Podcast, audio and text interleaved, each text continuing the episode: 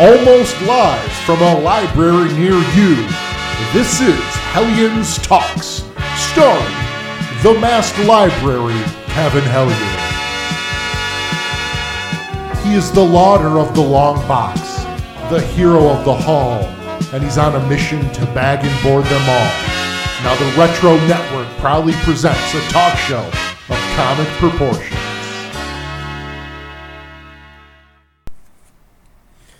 Hello, everyone. Welcome to another edition of the Hellions Talks podcast. My name is Kevin. I am your host, and I am flying solo today because it's an anniversary episode. No, it is not the anniversary of this show or the MaskedLibrary.com blog or the former Team Hellions defunct and absorbed into Masked Library. No, no, no. So, Thursday, this past Thursday, was March 17th, and it was a big day in wrestling history lots of big stuff happens uh, wrestling history throughout the year. Throughout the years, you know what I mean. But I had two on the same date that I was at live. And I thought that was very interesting. They're also two very famous nights in wrestling history as well. So I thought for this week's show, um, especially, and I was traveling this weekend as well, so I didn't get time to uh, do certain other things, but I thought I would do uh, a first person perspective of these events. So the first one was March 17th, 1997, episode of Monday Night Raw live in Syracuse, New York. So at the time, I was at a community college. I was interning at a radio station. I had a girlfriend, and uh, gosh, I think we broke up like probably within the a uh, few months after this, if I had to guess or remember. Um, I was also friends with uh, Treats there, who I did the house show podcast with, and specifically, I was already friends with his brother and and a certain crew. Then, and I believe somehow I was uh, invited to go along with them to Monday Night Raw in Syracuse. Uh, so we all did a trip down Route 81, headed to the show. Um, we got to do a uh, small little autograph thing there for a bit. Um, and uh, I can't find the photo. I was looking through everything, and I, I have another box to check through for a different upcoming project that I'll tell people about later. Um, but I know there's some photos of me being a very, very awkward looking kid, hadn't grown into my own body or my own face yet, didn't know what to do with my hands. Uh, I was a lanky, lanky build, but pudgy stomach six foot, six foot one. And so I, I just, every single picture of me from that time is super awkward in my mind. But uh, we met, I believe at this show, uh, Marc Mero came in to, you know, do pictures with the fans, uh, Savio Vega and Road Dog Jesse James. I believe this was all at the same show. Uh, at least that's my memories of it went out to our seats, and uh, I still have the recording. Um, I recorded it. Had someone, maybe my mom. I had some. I definitely had someone record it that evening, uh, so I could watch it the next day. And where we were was kind of like right below where the hard camera is. So if I stood up and put my finger up in the air, you could see my finger showing up at the very bottom of the screen. But I was like, that's my finger. I'd know my finger anywhere. I regret saying that too. Um, it was not my first WWE show, however, it was my first televised show. And house shows can be a lot of fun, but a televised show, especially a televised show at this time, was different. I've been to a couple SmackDowns lately, um, you know, uh, televised ones, and the downtime now is absurd. For the commercial breaks, we do an entrance, everyone just hangs out. We do commercial break, we do highlight videos, we do previously on SmackDown, previously on Raw, all that stuff. The downtime during a uh, TV taping now is horrible. So, so bad. It just, it really takes you out of it a lot too. But at this time, it, uh, my memories are that it kept going and it was action packed and a match ended and you kind of you know we, we're all familiar with the reset the ring announcer will come back out whoever lost the match will slowly leave and that seemed to take place during the commercial breaks, and it made sense. And then we're on to the next thing. Um, it was also a taping for Shotgun Saturday Night at the same time, so that was our like dark match kind of stuff. Um, the Shotgun Saturday Night, I have not. I'm sure it's out there somewhere online. I've not been able to find it, but the by the time that aired, because it aired the following Saturday, it was just highlights of Raw for a lot of that episode. Um, apparently, like that's the sad thing. A lot of this stuff I remember vividly, and a lot of the matches I think, oh wait, I saw I saw him wrestle. I saw that. I I don't remember that. So, uh, Blackjack Bradshaw fought Henry Godwinn. I don't remember that at all. The Headbangers and Furnas and LaFon came running out too. I don't remember this. Uh, Goldust and Tony DeVito fought. I don't remember that either. Uh, off to Raw, there was something about um, wrestling coming back to New Jersey. I don't remember this. I do remember Legion of Doom against Savio Vega and Crush. It was part of the Nation thing. I was very excited to see Legion of Doom live. Uh, honestly, might be my only time I ever saw them live, too. Uh, so experiencing, you know, the Road Warrior pop, because especially it was this official start of Raw. We were seeing Legion of Doom. You know, we got to see them beat people up and everything. Good fun time. They always look great. And this was a real cross section of fans. Um, so I would have been 97, so I would have been 19. People, my friends were a little bit younger. Um, we, you know, people were there with like their dads, their moms, whatever. So it was a good cross section. Um, Hunter Hearst Helmsley, not yet Triple H, was on there against Flash Funk. I don't remember that, and apparently this was first time Chyna was called Chyna as well. Did not realize that. I do remember the minis match. Mini Goldust and Mascarita Sagrada Jr. Uh, defeated Mini Vader and Mini Mankind. I do remember that. I also remember at the time not being able to pronounce or remember the name Mascarita Sagrada Jr.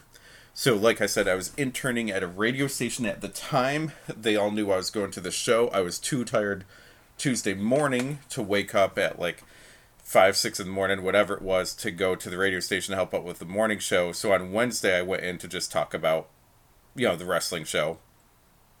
Um, and and talked about it in a very uh, matter of fact way. I wasn't talking about personal stories with it at all. I wasn't mentioning you know, uh, getting autographs, meeting people who I went with, fun stuff. I was just like, Hunter Helmsley defeated Flash Funk in the next match. Like, just very boring and monotone. So, for anyone that doesn't like the show now, geez, this is better. Sadly, I've improved over the years.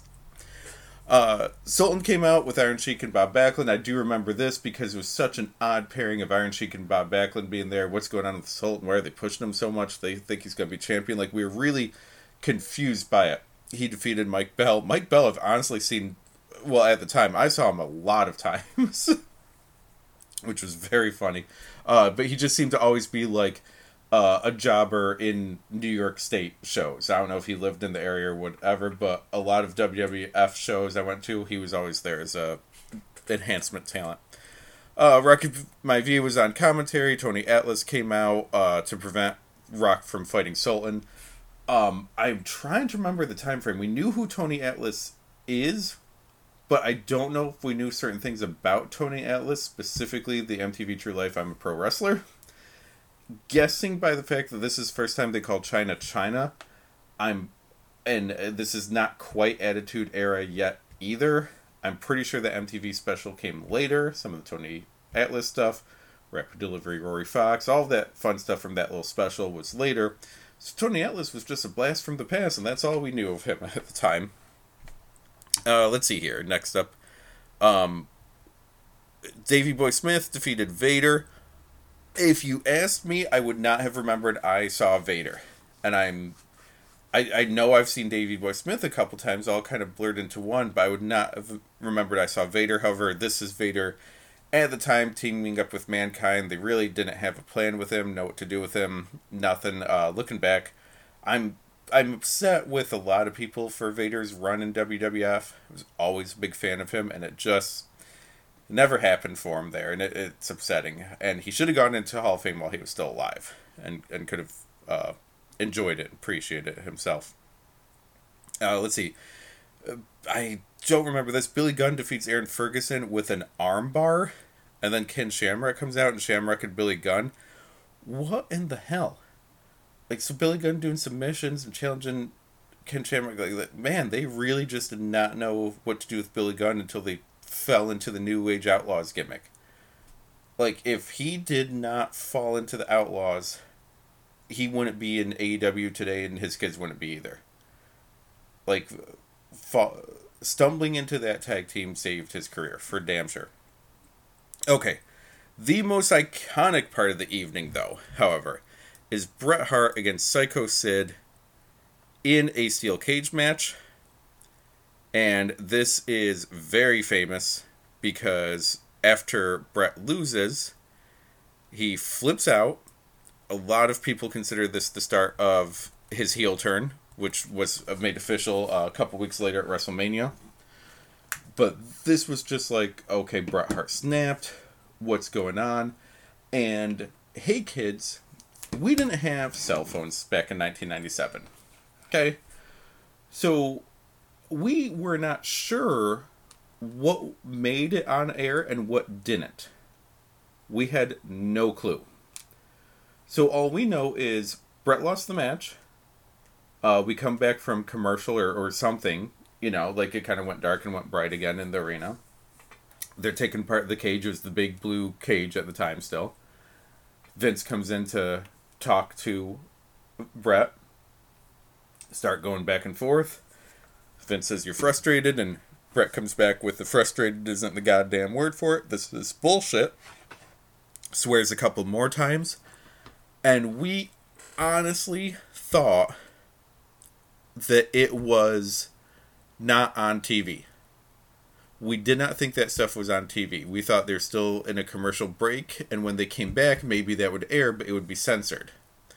But then we also got wondering hey, the ECW stuff has happened at this point, the ECW invasion of Raw. ECW gets away with a lot more, totally different show. You know, so of course they get, you know, they're they're under their own rules for things. So is WWE trying to be ECW in this way? Are they are they going to push the envelope? Are they going to swear? Are this is they to get more violent, more sexy, whatever? And we're debating this based on Bret. Like those of us in the arena really unsure of what's going on there. So but still at the time thinking, well, it's on USA and it's against Nitro and everything, so of course they he didn't swear. And by the time I got back from the show, like I went to bed. Um, I still went to college to school the next morning. I didn't do the radio, but I still went to school, and it was early internet. I did not have internet at home yet, but uh, the college had internet, so I hopped on, and that's when I found out pre YouTube too, so I couldn't see clips of it. That's when I found out that all the swearing made it on the show.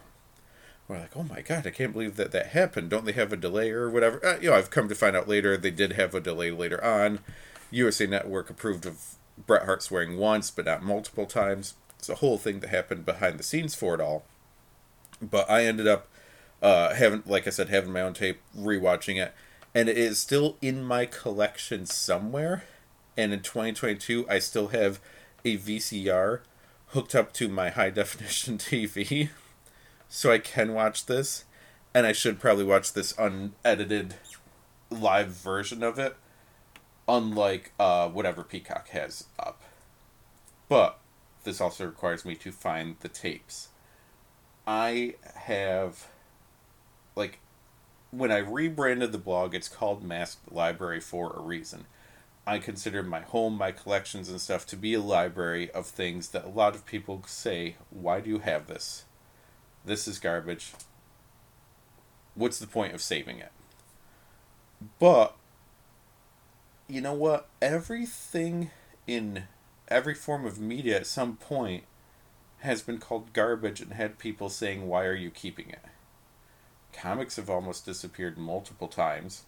A lot of TV shows and movies are gone because people would play it once and then tape over it or you know oh, oh, film is expensive let's just reuse it you know tapes are expensive let's just reuse them so we have lots of things that are gone oh oh let's let's throw these pictures, these magazines, these old newspapers, whatever. And at some point between the next day and decades later, people realize, oh, geez, if only we still had that. So, yeah, me having old wrestling tapes and old comics, and I have like comic retailer magazines buried in here. What does it matter? I don't know. I don't know what it matters yet, but I'm of the belief that there's something interesting within them. It, it might just be an interesting article for the site. It might be historically relevant later on. I don't know. It's up to time to decide when it is. And, and honestly, for some of it, because I'm, I'm in my 40s, so there's a question of uh, legacy and enduring and all. Is there a chance that when I'm gone, my, my kid, my descendants, whoever, just throws it all in the trash? Sadly, yeah. there's a chance of that. My, my quote, life's work. But maybe there's a chance that, like, my kid's into stuff, or he has a kid later that's into things. Or somehow through me it falls into the right hands for someone else to be able to do something with it. You think of people discovering old albums, uh, lost movies, lost episodes of Doctor Who, you know, something like that. These things fell through multiple hands to arrive at the point of someone discovering it who can actually do something with it. So even if I'm not the person to do something with this stuff, maybe I'm the person that has to have it so it gets to the correct person next maybe that's overinflated sense of ego. I don't know. But yeah, we were very shocked by everything happening with Bret Hart that evening. Um, did not know what was coming, what was meant by it, how much made air. Um, was there something going on on Nitro? Like, did not know. And looking back at WrestleMania 13 and Attitude Era and everything, obviously this is the beginning of so much. And it's it's fun that we were there for the start of it. Um, couple dark match things here too quickly. Uh, we had Aldo Montoya defeat Spellbinder, and I, you know, people might mock me or whatever. I really thought Spellbinder was going to end up being something. I think the idea of a magician doing sleight of hand and tricks in the ring could really be something. I, I think if you have someone that's a good enough magician to that it can flow naturally while wrestling, that could be a fun gimmick. I'm not saying it's world title level, but I think it could be a fun gimmick that people would want to see. And I really thought Spellbinder with some of the stuff that he was doing could have been something. Time has told me that no. Uh, dark match main event was Undertaker, Goldust, and Ahmed Johnson against Farouk, Savio Vega, and Crush. And really, after the Bret, it, it was kind of lackluster. I was just like, oh, okay, like we just saw a cage match and swearing and Vince get pushed down and you know, uh 19, but being being kids at the time really just then finding out, oh, Vince is actually the owner. You know, and not not just then that night, but you know, we grew up thinking of Vince as the commentator, not realizing he's the owner of the company. All of that was so interesting and, and weird and and unique and original and we hadn't seen it before that that main event was just like oh, well okay because great respect for ron simmons but we didn't give a shit about farouk at the time. You know we we'd already seen goldust in a dark match ahmed johnson's ahmed johnson you know. And undertaker was cool but he still the mystique still wasn't the same though in a way and you had uh undertaker Sid, like uh, also there was all these all this fights going on um, after the cage match too, leading into this dark match. And it was chaotic. It was interesting, but really, it, it's the booking of a show. After seeing the angle with Bret, that's all we cared about. That's all we could talk about or think about. So the dark match kind of fell flat. And if you're listening to this and you're a wrestling fan, we've all been to shows where, you know, it seems like a couple matches should have been flipped around. Like all right you you had your crowd up at this peak and then you followed up with this which just killed the crowd. So then the match after that has to spend most of their match building the crowd back up to where they already were.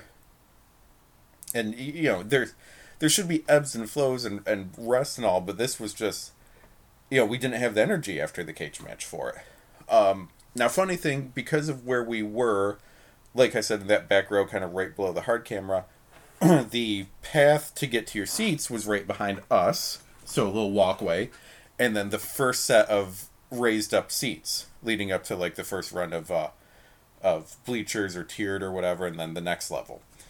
So we're we're right there, um, and I I look behind, so hard cameras there and production and you know all the equipment, everything's right there, and someone's sitting there, and I go, I recognize that person. I've seen him on WWF Livewire. That's WWF Magazine writer Vic Venom. I'm gonna go say hi and get an autograph. So some of the other guys realized who it was. We all went over. Now, for those of you who don't know, Vic Venom was the pen name and an original gimmick there for Vince Russo, who was on his way to begin booking WWF. Given credit for some of the crazy, uh, memorable ideas from the Attitude Era, and then he went over to WCW and didn't have Vince McMahon as an editor for his ideas, and we discovered that he really needs an editor. Really needs someone to help him focus on things. and he didn't have that anymore, and that's why WWF Attitude Era is considered one thing, and WCW late '90s, early 2000s until early 2000 until it died is considered something else. but went up to him and we're just talking and he said, "Oh, do you guys got any questions?" And it was random. You know, most of us were random questions about the night, and I was like, "Screw it! This is still like we don't acknowledge the competition. You know, we're not acknowledging that Razor and you know Kevin Nash and Scott Hall left. Like, there's so much stuff we're not talking about here, and pretending this other national company doesn't exist." So I flat out said to Vic Venom slash Vince Russo, said, "Who do you think is the best guy not in WWF right now?" And I said, "Don't say that you don't know because you don't watch anything other than WWF." Which is kind of ballsy for a 19-year-old wrestling mark. And he said, "No, I'm not going to lie to you. I absolutely watch other wrestling shows. That's part of my job." Which was very interesting for him to say, I thought. You know, flat out saying like we do keep an eye on competition. We might we're not going to talk about them all the time on the show, but absolutely we have people in our company that are watching what they're doing and keep an eye on talent that aren't in WWF. So the interesting thing looking back, March 17, 1997, Vince Russo said that the best person not in WWF at the time is Chris Benoit. Oh, I mean, we didn't know what was going to happen. But looking back, it is interesting for me. All right, let's fast forward here to March 17th, 2002, Skydome in Toronto, WrestleMania X8. So, memories of this one, what have, and, and again, this is one that, like, I mean, there's one match that we all remember, and other than that, I'm like, okay, I kind of remember some stuff. I kind of remember this a little bit, but it's also been 20 years, so a lot's blurred. Um, it was well, it must have been Christmas. Uh, so the educator, my other former co-host there for the house show, uh, his birthday is towards the end of December, and of course there's Christmas. So a lot of times he gets screwed over on pre- you know presents when he was growing up. Oh, this counts for both. No, it doesn't count for both. You know, if I was born in March, May, whatever, some other month, I would get presents then, and then I'd get presents now for Christmas instead of getting one run of it and less money's being spent on me. And when you're a kid, that's important. That that you know you want to feel like you get a real birthday. and You want to feel like you get a real Christmas. So because of that, and and it, it's been known in in his family, and my family, and now in his wife's family, and all like a lot of us will try to really make an effort for his birthday is his birthday and Christmas is Christmas. Like we'll really try to do stuff.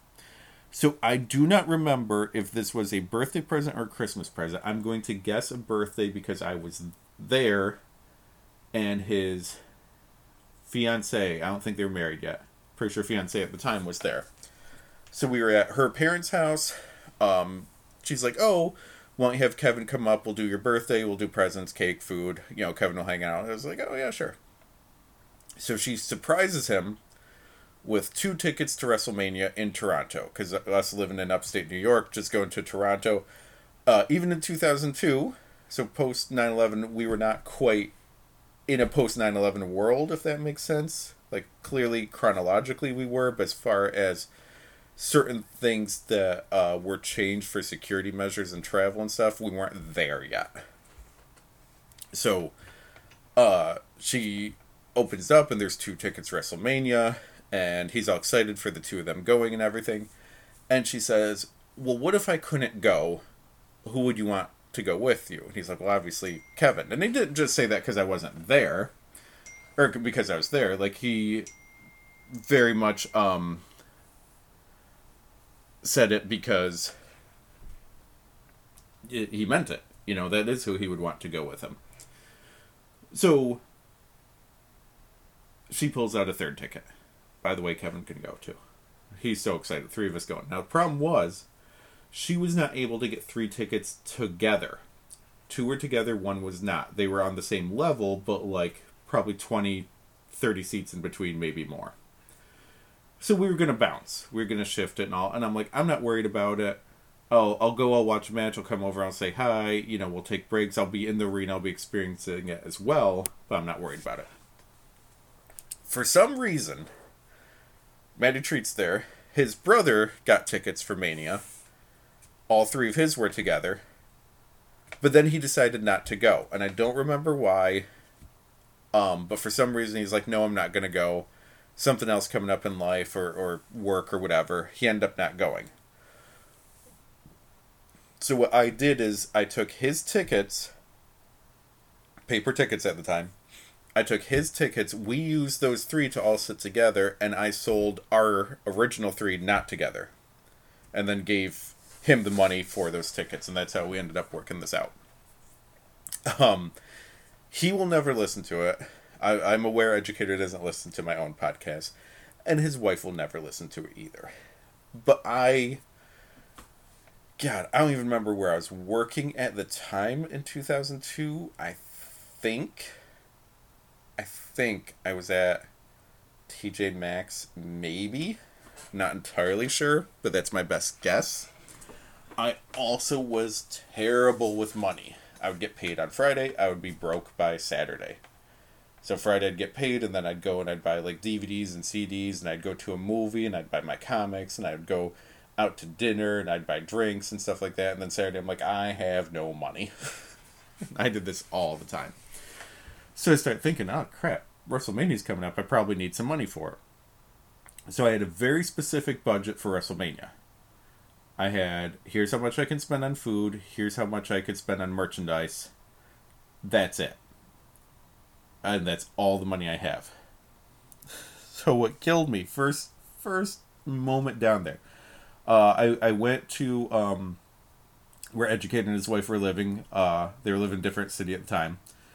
And I went uh, like a day early, two days early, and I was just gonna like stay with them for a night. So I was already with them when we got up early to head to WrestleMania.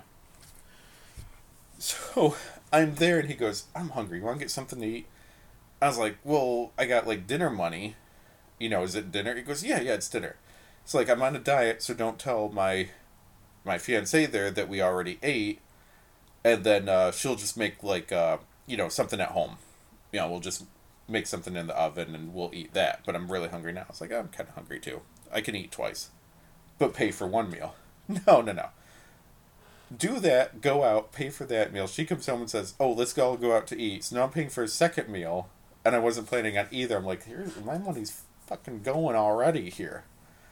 Um, and I'm starting to freak out so at Mania, I think the only thing I bought, I, I'm mostly sure, I think I bought a program. And that was like it. That was all the money I had. I don't think I bought a drink for the entire time there because I didn't have the money for that. Um, I think we got like a pizza pizza when we were going through Toronto because it's on every other corner. You know, but I, like I had to be so careful with it. Like I, I had no money. I had to be so careful. And then what really ended up getting me was uh, jumping ahead a little bit. When we came back, uh, we went back to where they were living, and then I had to get a ride back to my town. And uh, it didn't line up. Like, we didn't get back in time for me to take a bus, which I already had bus money. That was set aside still. we didn't get back in time for me to take a bus, so I actually had to borrow money to take a cab because now the two of them were at school or work or whatever. So no one could take me to the bus station, so I had to take a cab to the bus station, take a bus all the way home. Oh, it was a mess. No, no, I did not have a car at the time. Um, but anyways, we went up to we went up through Toronto, went through you know the border, no problem. Got to the hotel. WrestleMania's already like it's it's clearly WrestleMania's happening. Uh, everyone wearing wrestling T-shirts. Everyone excited for it. Uh, banners up all over town, and we didn't have like all the indie shows around. I'm sure there was probably an indie show that night, but it wasn't to the level it is now. You look at the schedule for Dallas coming up for WrestleMania this year. It's crazy. I'm already. I, I'm already planning stuff. I'm watching Friday, Saturday morning, Saturday night's Mania, Sunday mornings, Sunday night's WrestleMania. The stuff I'm gonna watch for the following week on, you know, taped, not live anymore. So much stuff.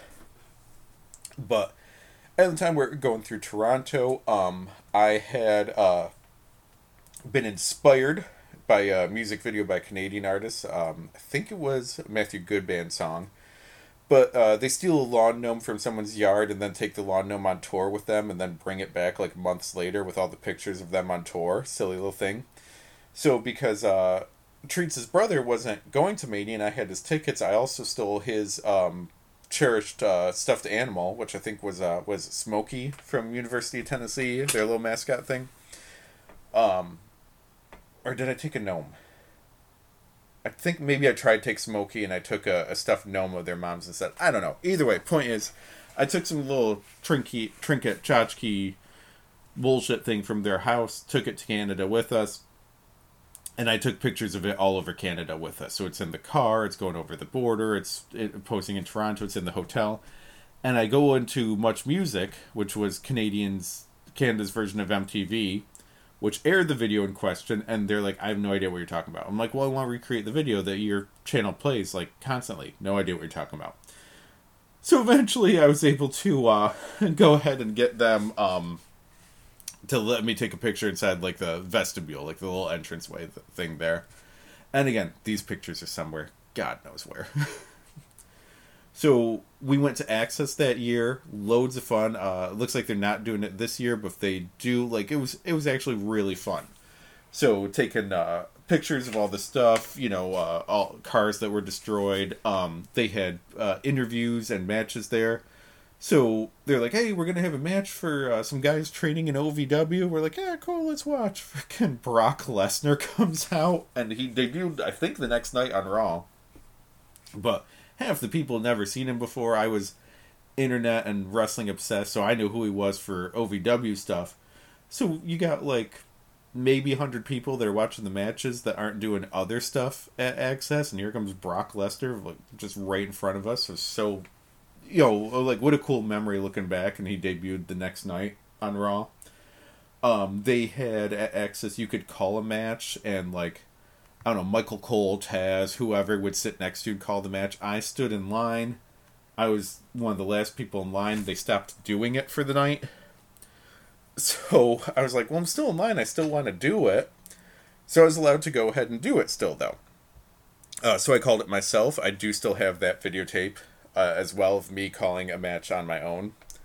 Uh, I did take a picture of myself with Stacy Keibler's butt. So I was able to do that.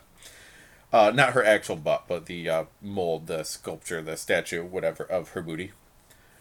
Um, met Les Thatcher there. I was just walking around, and uh, they had like a balcony area, and I was cutting across, and he's up there just looking at the crowd. So him and I small talked a good five ten minutes. Rec- I sound like I was one of the few people that recognized him the whole day. So he enjoyed being recognized, and just small talking about indie wrestling and training and stuff. Uh, so then we went to the actual show. Uh, I still remember to this day all of us standing outside of Skydome, getting ready to go in. Plane flies overhead. People get scared. Oh God, there's planes overhead. What you know, 9/11 just happened. What are we can do? And I was like, we're in Canada. No one hates Canada. They're not being attacked. All the confidence in the world. Um, going to Mania, we were all the way up. We couldn't have been higher up. We were so high up for any firework thing. I saw the vents at the top of the building open up to let the smoke from the fireworks out. and I could feel the breeze coming back into the building. We are that freaking high up. So a lot of it, like I remember seeing, and you know, you're looking at the the screens airing the action. You're looking into the ring, and it really showcased like why you know some people say wrestling's cartoony and overdone because you know oh they you know they hit people in such an exaggerated way. Yeah but us all the way up top there could still see it and still know what's going on. Like that's the whole point of why you do stuff like that. But a lot of it i just again there was so much going on and it's been 20 years. Like i remember the show starting and being excited. Um, for some reason, I remember Christian's entrance when he had uh, all the sparkle, um, the sparkler firework kind of things just fall and cascade down around him. Uh, I remember enjoying the running around for the hardcore title stuff, even though so little of it was actually in front of the crowd. But I just remember enjoying it. Uh, weirdly, I remember enjoying um, Saliva playing the Dudley Boyz out because Stacy Keibler was dancing.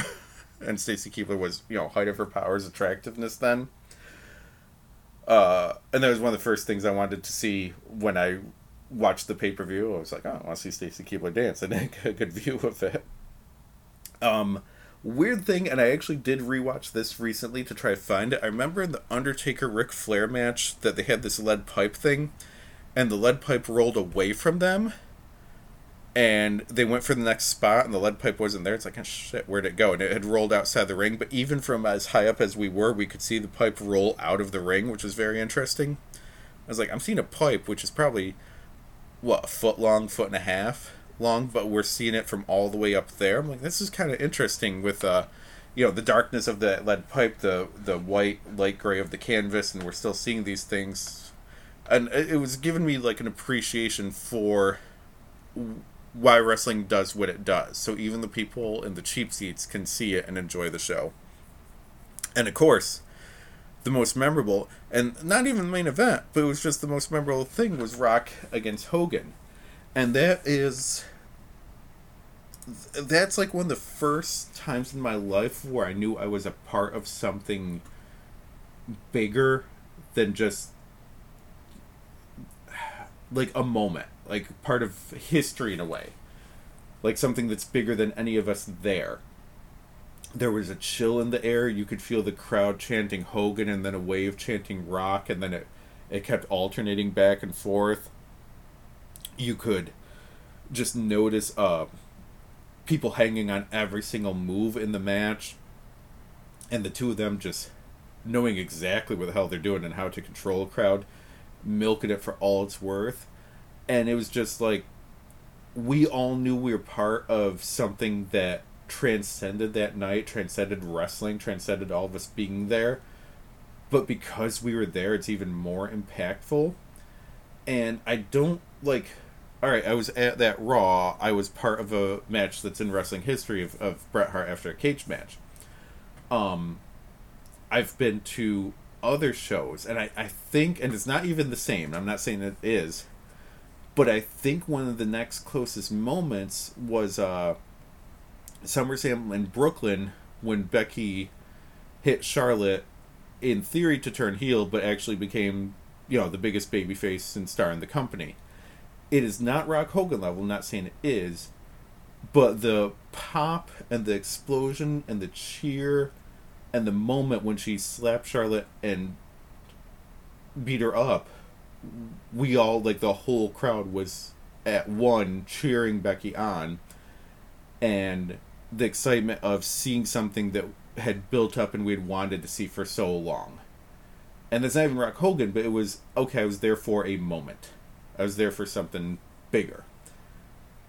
Um, and it's like you never know when that's going to happen. I've been to Raws and Smackdowns. I've been to tons of indie shows. You know, I've I've been to shows and those huge iconic moments are not every show, of course. But to have one of them, especially Rock Hogan, is just crazy. And honestly, talking about booking of the show, like I did for uh, Raw, I don't remember the Triple H Chris Jericho match. Like I do not remember it, and I don't remember the women's match either. There because Rock and Hogan was just like we're exhausted, that was such a huge match, so much happening, so interesting, and just don't remember stuff after that one. Um, but it's still like I got to see these things with friends, with with friends that I still you know are in contact with to today. One of them just called, so I gotta call and see what's up. Um, I think it's part of why I want to do other stuff with them. Like we're gonna most likely go to a wrestling show next month all together and hang out. Maybe there'll be a, a great moment there. Maybe there'll be something cool. Maybe it'll just be a fun night for all of us. Maybe I'll remember the entire card years later. But it's just, it, it's such a part of personal history, and both of these shows have things on on shoot interviews and documentaries and all sorts of stuff talking about it. But for me as a fan, I think we all had our own level of what we thought and what we expected and what we remember of those nights and everything. And again, it's impossible to remember everything for wrestling. I, I'm actually been starting a list of shows I've gone to just to remember who I've seen live, and a lot of people I forgot I saw live, and a lot you know I've seen a lot of people who are no longer with us. I've seen a lot of people an indie show with like 50 people that are now on WWE or AEW or you know whatever that have become stars, and I got to be there for the arguably two of the biggest stars ever in the history of wrestling against each other. You know, like I've been thankful for a few cool moments like that. But that's all for this week. I just want to take a trip down memory lane. I am recording next week's episode within the next couple of days. It will go live while it might go live while I'm doing something else, but I don't know for sure yet. But that's a story for another day. But my schedule in the next couple weeks is going to be a little weird. But I really want to get Helleen's Talks out there, and especially because, and I can't say what it is yet, but because of this podcast, I might be doing something cool later on, and it wouldn't happen if I hadn't done these episodes, which means do more episodes, you know? But thank you so much for listening. This has been Helleen's Talks. Please check out MaskedLibrary.com. That is my blog with thoughts on comics, wrestling, many other things. I try to update as often as I can. Um, and and sometimes I'm great and on their daily, and sometimes I fall off for a bit. Uh, also, this podcast is presented by the Retro Network. Go ahead and check out Retro Network. Tons of great podcasts, tons of articles. I should really start contributing to those articles again soon. I've had a I've had a crazy last year, not calendar year, but like last twelve months, and I need to get on the ball for some more writing here. and Get my name out there more. But thank you for sticking with me. Thank you for listening to this. And you know what? If you want to leave a comment anywhere on social media or for this of wrestling shows you've been to in your own memories, please by all means do so. I would love to hear them.